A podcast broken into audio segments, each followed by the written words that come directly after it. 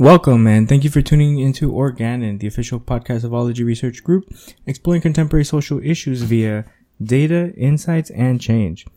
According to a New York Times article published this month, following the violent protests that erupted in Charlottesville, Virginia, statues around the country which represent eras of the Confederacy have been coming down. From Los Angeles to Brooklyn, monuments and statues have come down, with many other cities proposing removal of theirs. On today's episode, we discuss the implications and social significance of the removal of monuments. Present today to discuss this topic from New York City, we have myself, Carl Letamendi. And Jasmine Letamendi. And recording from LA, we have. Hey there, Casey Shap.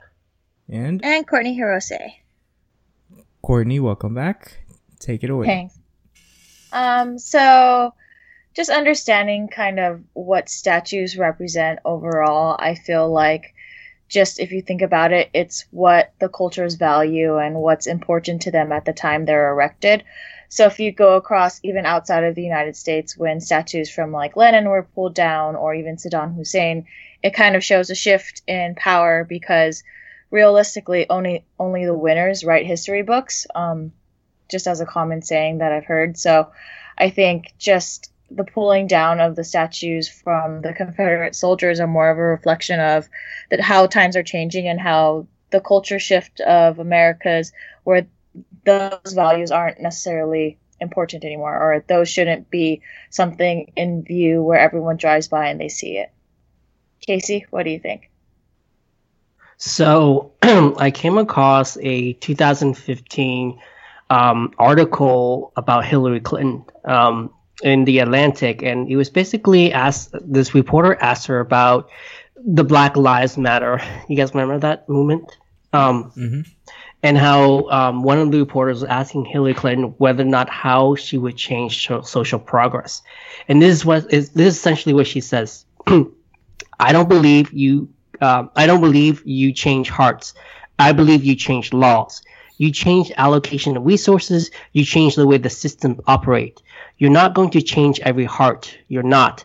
But at the end of the day, we can do a whole lot to change some hearts and change some system and create more opportunities for people who deserve to handle them.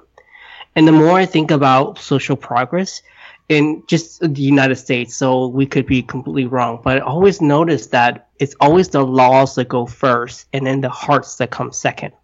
And it's always people's hearts always lagging behind so in my argument, I would say that removing the, the statues, even though their significance are actually relevant because it's it's it's the first step to changing people's hearts. so that's so my point. You, so you said something interesting. You said the law comes first and then your heart follows. Is that what you said? Well, you well, uh, because this is I forgot the name of the theory, but there's a theory about adapting to new like a new something like um if you have a product that comes out there's going to be initial people early adopters as they call it you know like the first like less than you know 10 10 5 10% people who will go for it. Like they're always the first one to to do it. And then you have the next wave of about 20 30% people who grab on and after a certain threshold, the whole society just jumps on the bandwagon. So this is, you can see the movement for how sort of Facebook was became popular. You know, initially people were like, eh, and I'm not so sure. And then slowly more and more people got on to the point where now where everyone is, is has a Facebook user, has a Facebook account. And the same as Twitter. And I feel like with progress, that's how it should, that's how it's happening too. And I, I, the law is maybe the initial step um, obviously there's going to be people who won't there's a lot of people who disagree with it but i think it's the law that really pushed people to change mm-hmm. what do you think i think you're going to disagree with the argument me you thought i was going to disagree with it no, because the way you framed it, like you're gonna disagree. But what are your thoughts? It's not like I came at you like, "Oh yeah, Casey, I've got some questions for you."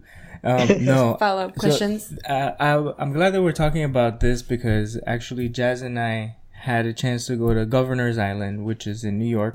It's only open in the summers. It's a free ferry.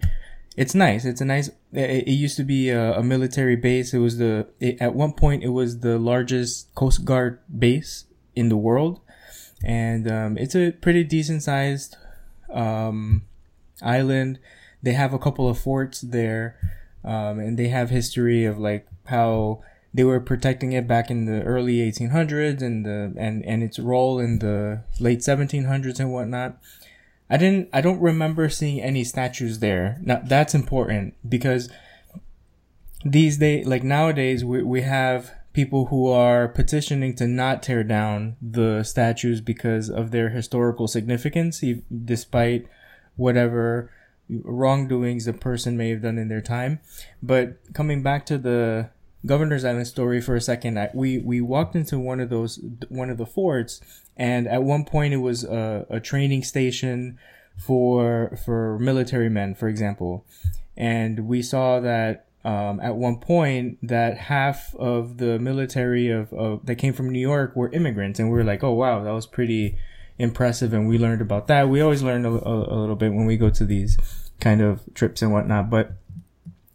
Um, what I was thinking is at that moment when I was there is like, you know, this, in this, um, in this fort, maybe there are some bad things that took place for example like you know like how some people are, are talking about like guantanamo for example as a structure that bad things happened there so what if at one point people were like oh let's tear down this structure because we didn't agree with it.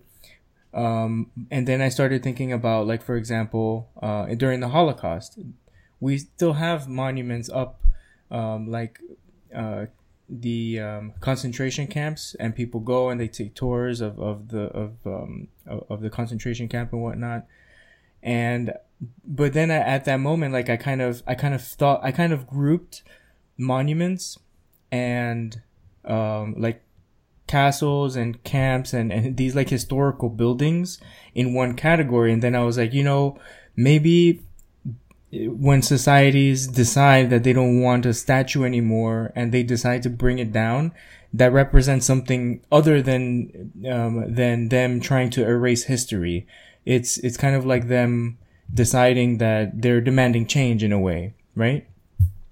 So that's kind of like the moment and th- that I decided that maybe the the statues and the the structures are two completely different things and they represent two completely different things. But it's interesting to look at the argument and see how you have two groups of people people who want to take the monuments down and then others who say no keep them up because it's history so in other words you think i'm right correct. Yes and i said that all in 130 characters or less right? Huzzah. No, but I think I think the distinction to your point, Carl, is very important because you don't want to like destroy history, but you want because statues are more of a extra thing that happened later on to memorialize certain people and their values versus like the camps and whatnot. They're more as a reminder of what we shouldn't be doing moving forward, and it's all about how you tell the story of that event or that action or whatever happened during that time, and that's kind of how, in terms of the I guess the purpose of each is delineated kind of in my mind. Right. Yeah. What about you, Jasmine? For me, and I'm looking at this more in a theory perspective. So, semiotics, when we're the definition of semiotics is the relationship between a sign, an object, and a meaning. So we are looking at objects all the time, and these statues or monuments or buildings they represent something to either an individual or a or a collective group, which is society or what the media portrays. And one of the things that's important to identify is like I was reading this recently, and it was talking about uh, the Confederate flag, and so additionally, the Confederate flag it was for many people from the South. It represented um, strength in what you know the the war um, the soldiers that fought for what they believed in against the North. And for them, like the flag was representative strength. But now, if we're looking at theory and we're looking at semiotics, you know, the, there's perceptions there that now have changed. And so people are now becoming aware, looking at a certain object, for example, like this flag and seeing that, you know, that it represents something else than what it used to represent. And depending on the person, so then that's when manipulation can happen as well. So we can also manipulate um, the way that we look at something. What are your thoughts, Carl? Well, I mean, de- definitely the, the symbolism is is very important because I mean, a, a flag is a flag, and I'm just waving here like the little Colombian flag. You all see right? Flag is a flag, but it's all about the meaning that goes into it, and humans have always been meaning makers, and they they create, they put value into something, and that's where it starts to to develop value. I, think, uh, there's. Sorry, go ahead, Casey. Go, you go. I think just to add the point before we move on is like an example of that is during World War II. So nowadays you see Japan's flag as kind of the red sun, Mm-hmm. but during the war there was a red sun with the light beams coming out, and that was the sign of their military and just the empowerment of that country overall. But then when World War II ended and they lost the war, they weren't allowed to use that flag anymore. So that flag is more of like a warrior symbol that was kind of taken away from the country and moved forward because it symbolized what they were representing at that time. So it just shows, kind of goes to show the emphasis of how people value these type of symbols in terms of the power they bring behind it, where people, in order to have more control, will take it away. And also think like the Nazi symbol that would use that came from I didn't say Spain or Portugal, and that was for like that wasn't what the intention what the Nazi claimed it. But now when we see the Nazi symbol, you know, it, we think of genocide and destruction and evil and hate. So, and I don't think anyone in the world would. I mean, reasonable people will put a Nazi symbol and think that people will be okay with it. You know. So I think in that regard, symbols does have a big meaning. But the thing is, um, I think there's a difference between having a monument like an Auschwitz camp and where people come and learn versus putting something up that had like a, a dark historical past in our, in our society. But, you know, even today's meaning of the monument that has shifted too. For, for now, the, all the, uh, Confederate monuments, it's the people who want to stand are not, you know, people who care about, you know, freedom uh, you know, respecting different people with different culture, you know, respecting African American culture. You know, they, at least the one of the most vocal, they want to go back to the old ways where there was only one group of people controlling the rest of society, where, you know, women are regulated. I mean, it's just, it's the very sexist, homophobic, you know, racist, just this, that, that's not okay. I, I mean, I just don't think in this kind of society, we should not let the few control the majority. That's not how it works. Mm-hmm. Right. Well, I guess the the Confederate statues have not. There obviously have not been the first statues that have been removed, or you know, it, it, or the only category. There's also been other people aside from political figures who have also had their statues removed. And I came across an article on Ranker.com which identifies some of these statues that have come down, and um, one of them doesn't even have anything to do with government or power. You guys ready to hear them? But famous. Oh, yeah. Bill Cosby.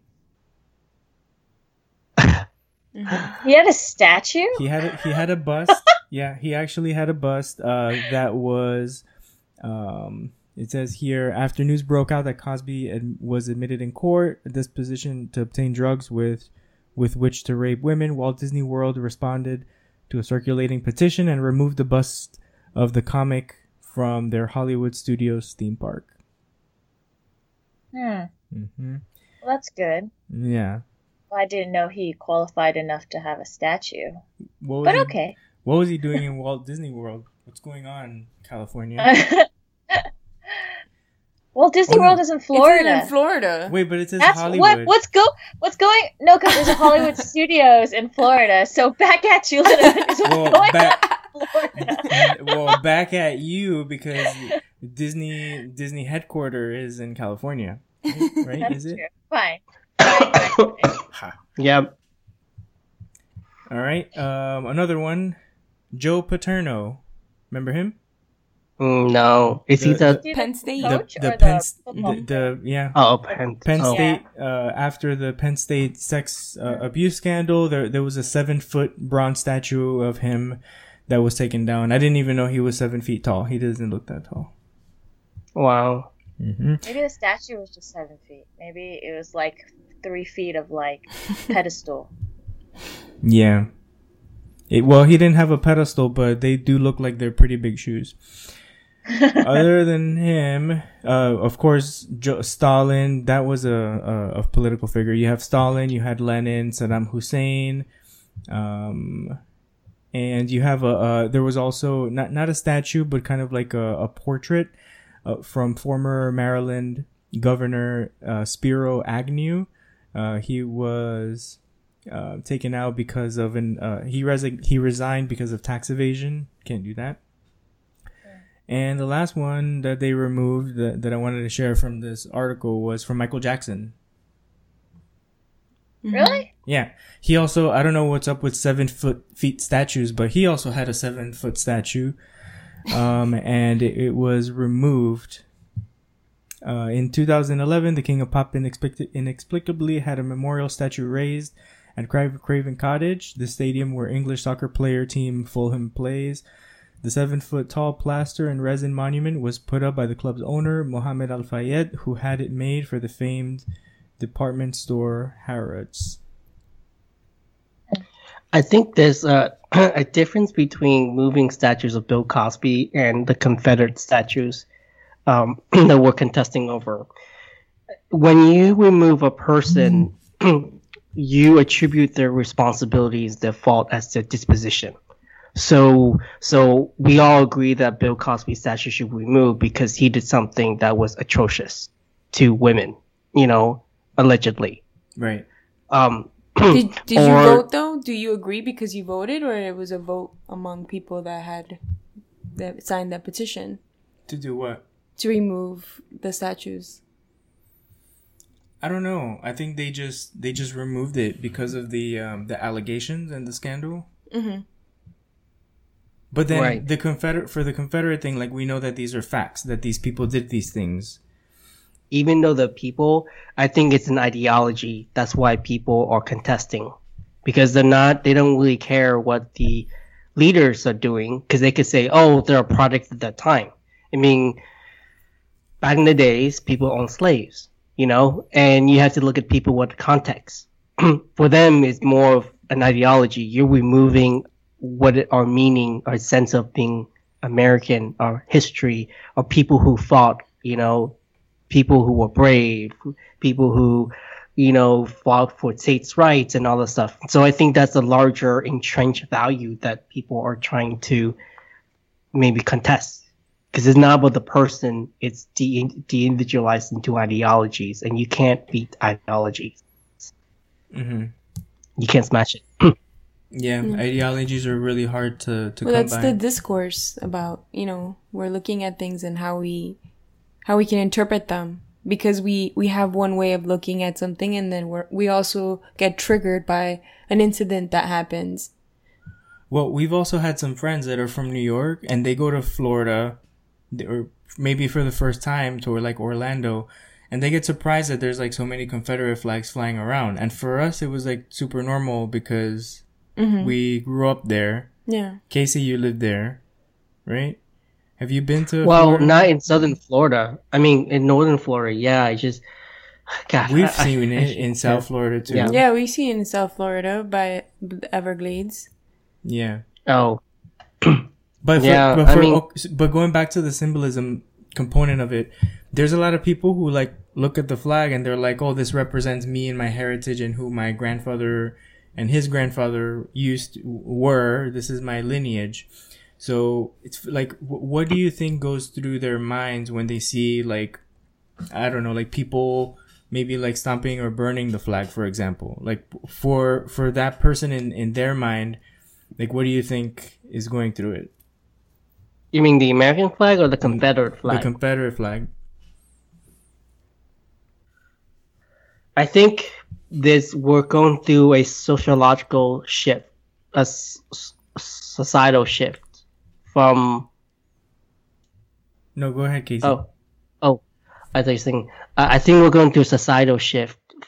Um, I it's I don't remember a while ago we were talking about how that we were looking at the election and why trying to understand why people vote for Trump? Like, what was the backing? And I think remember in the conversation we were talking about how it's the people who are feeling disenfranchised, who are left behind, people who didn't get a college degree, who are the byproduct of a global economy, and also white men uneducated are killing themselves from you know alcohol poisoning and drug abuse and you know deaths that are self-inflicted Mm-hmm. So I, I think all these are connected, and I, I think it's it's trying to reclaim that something you think you had in the past, looking at the past and saying, "Hey, look how great we had it when we were on top," and now we have all these Asians and blacks and foreigners coming in and taking advantage of place where we should be. And I think there's a fear. Um, I think that plays a role into it too. Mm-hmm. Fear man, I sounds. I think this is very unpopular of my point, but that's what do you guys think? Uh, am I wrong in saying this? I mean, no. I mean, you have everybody. You know, we have perspectives, and you there's different ways that people interpret things. So we we all represent different views, or how you look at an object or a certain thing, or experience something. You know, nobody can take that away from you. Hmm. Yeah. It's like I, I, I saw a comedian a, a long time ago who was making fun of Hawaii, like talking about, I don't remember the name of the comedian, but I was, and I'm not, like, I wasn't like a huge fan of the, of the guy anyway, but he was recalling his, a trip to Hawaii and visiting the Pearl Harbor monument. And uh-huh. he, he said that he saw a whole bunch of Japanese people there. And then he was like, you guys need to get out. And then that was like the funny part because for him it was like, oh, you all, all you Japanese people tried to blow up Pearl Harbor, get out of here. And it just it kind of like you you know for for him and like obviously that was like a joke and I hope this comedian didn't mean that. But for the comedian in the stance that they were trying to take in the role that they were depicting in in the comedy skit was that they were on on the side of like anti this one group of people, right? Japanese people. But then for those like people who were actually visiting there, who didn't have, they weren't there. They didn't live um, through Pearl Harbor. They just came to visit the memorial and to, to check it out. They were not thinking that, you know, they were probably not even thinking anything of it, but they were recalling something that, that happens. Kind of like phenomenology a little bit. Mm-hmm. I think it's a little a little different because I well I went to Pearl Harbor too when I was a little kid because I was kind of really a big history nerd and I really wanted to see all the sites.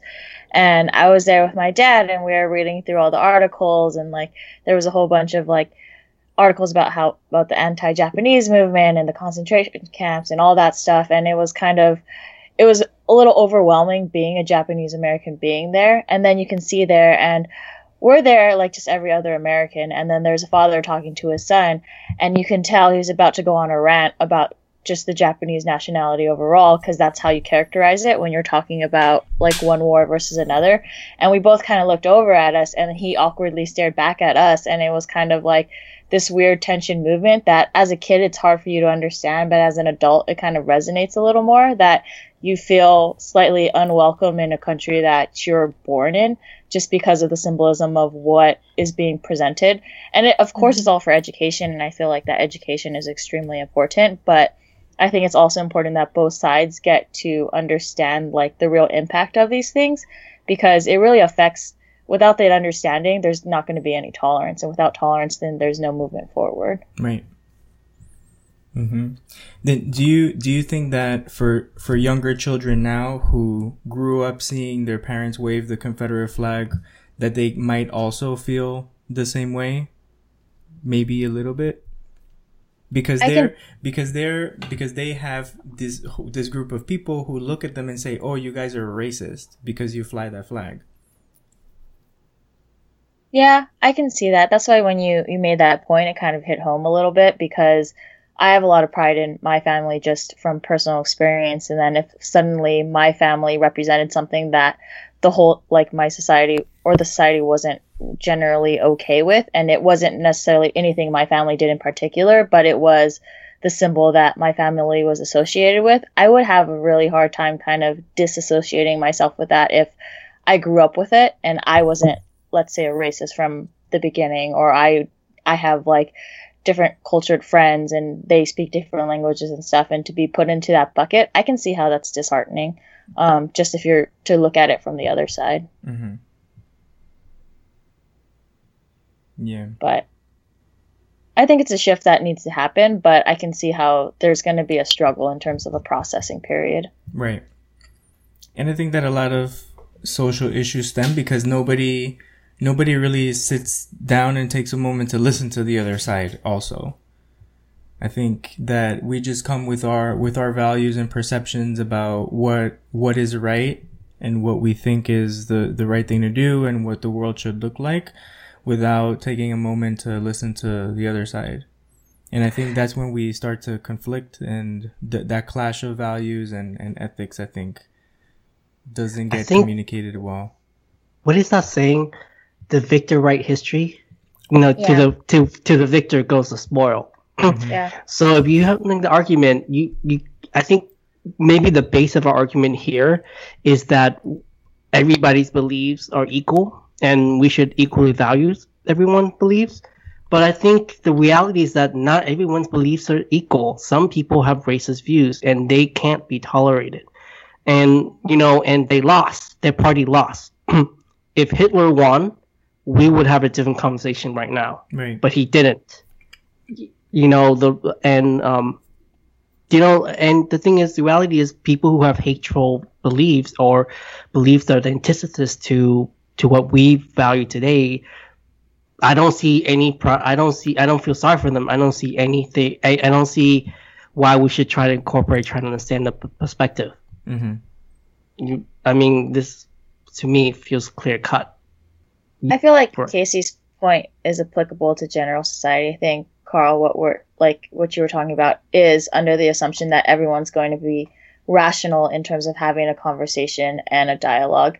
When realistically, people get heated, and not Mhm. everyone can kind of keep their ground and have like a heart-to-heart conversation with someone that they just to the bone disagree with because they can't get beyond the views and see the person. They just kind of see the views, and that's what it is. So it's then it becomes what Casey's talking about a battle of who's to be heard and what's actually right and the belief of the society um, in terms of what everyone's holding dear to their heart and what's right quote unquote moving forward Yeah. You know, a lot of times I've been in a couple situations where people have talked about like religion and politics and they want to know my my perspective and I'm I like there's two things that I don't talk about.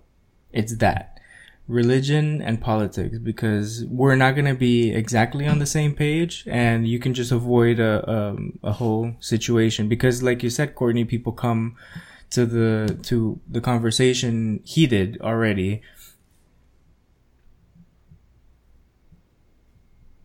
right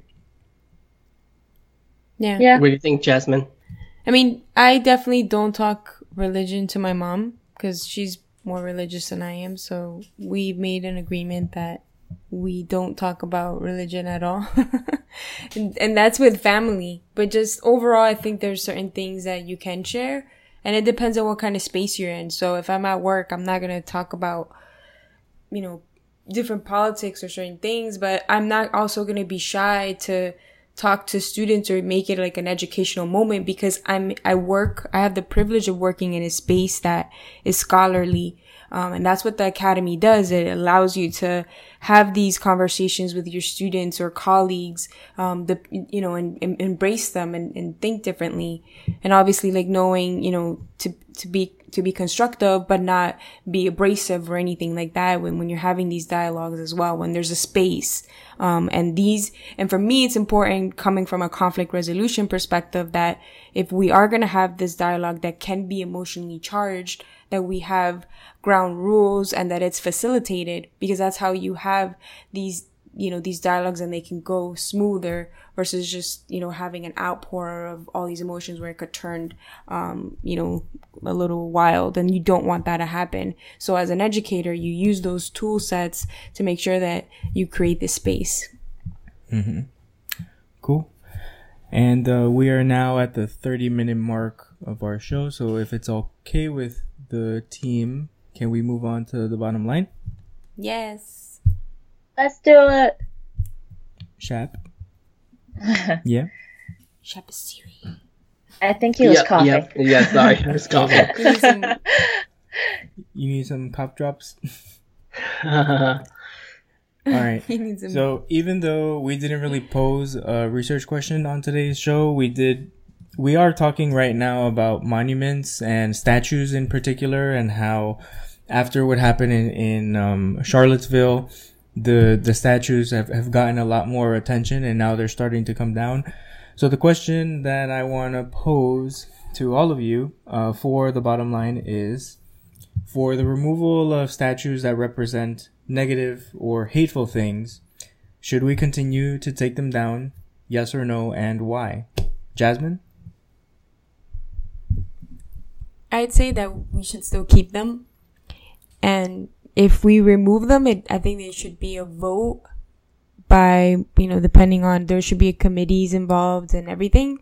But if we, if they are, if we are removing them, then we should create like a museum or something where it's like, you know, where all the removal of all these statues are that can symbolize like what's going on now. Because if we're looking at it in a pop culture perspective. Mm-hmm. Casey? Um, I'm looking for a cool quote, so pass for now. Okay, Courtney. He's looking for a Buddha quote.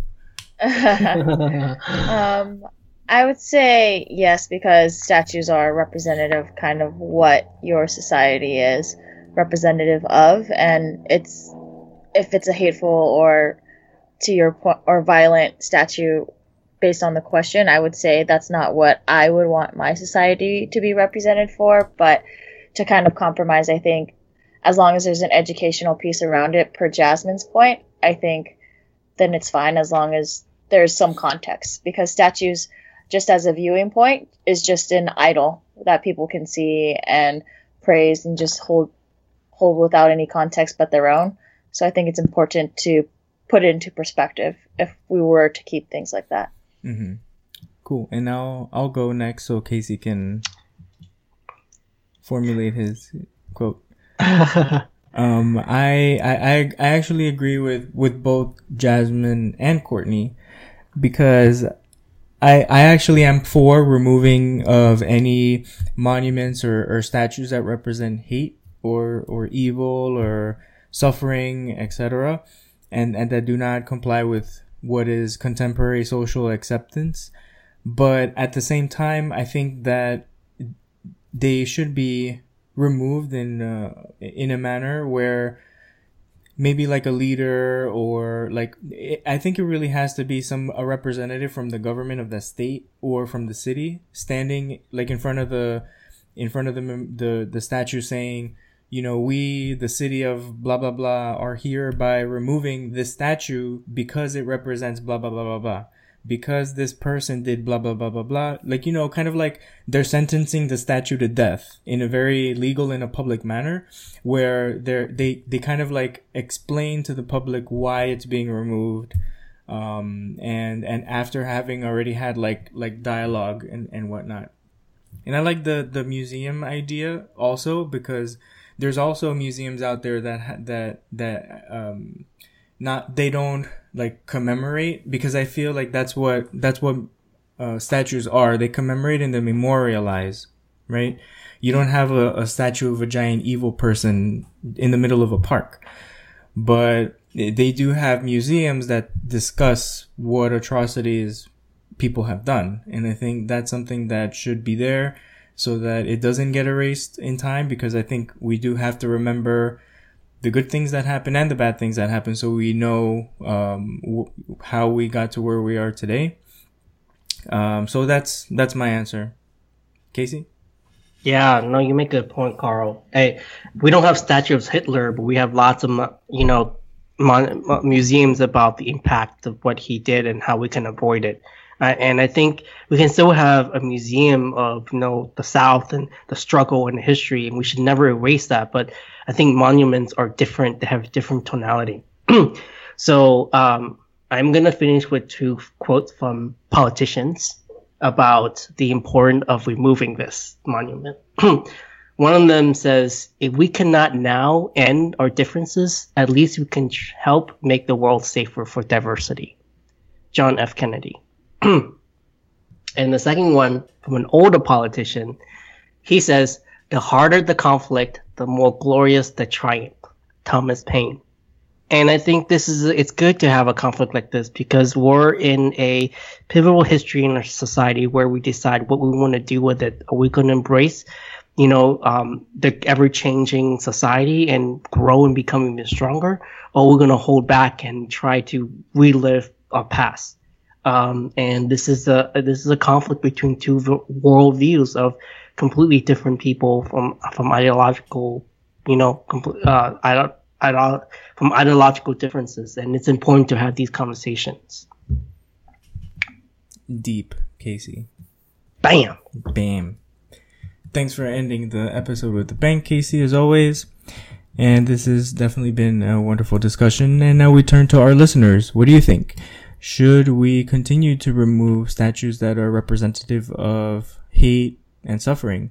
is there any recommendations that you would have on how to properly remove them or what to do with the structures afterwards? Make sure to send us your thoughts uh, and also any topics you'd like to hear on the show to info at ologyresearchgroup.org. And also make sure to check us out on Twitter at ologyresearch. Have a great week.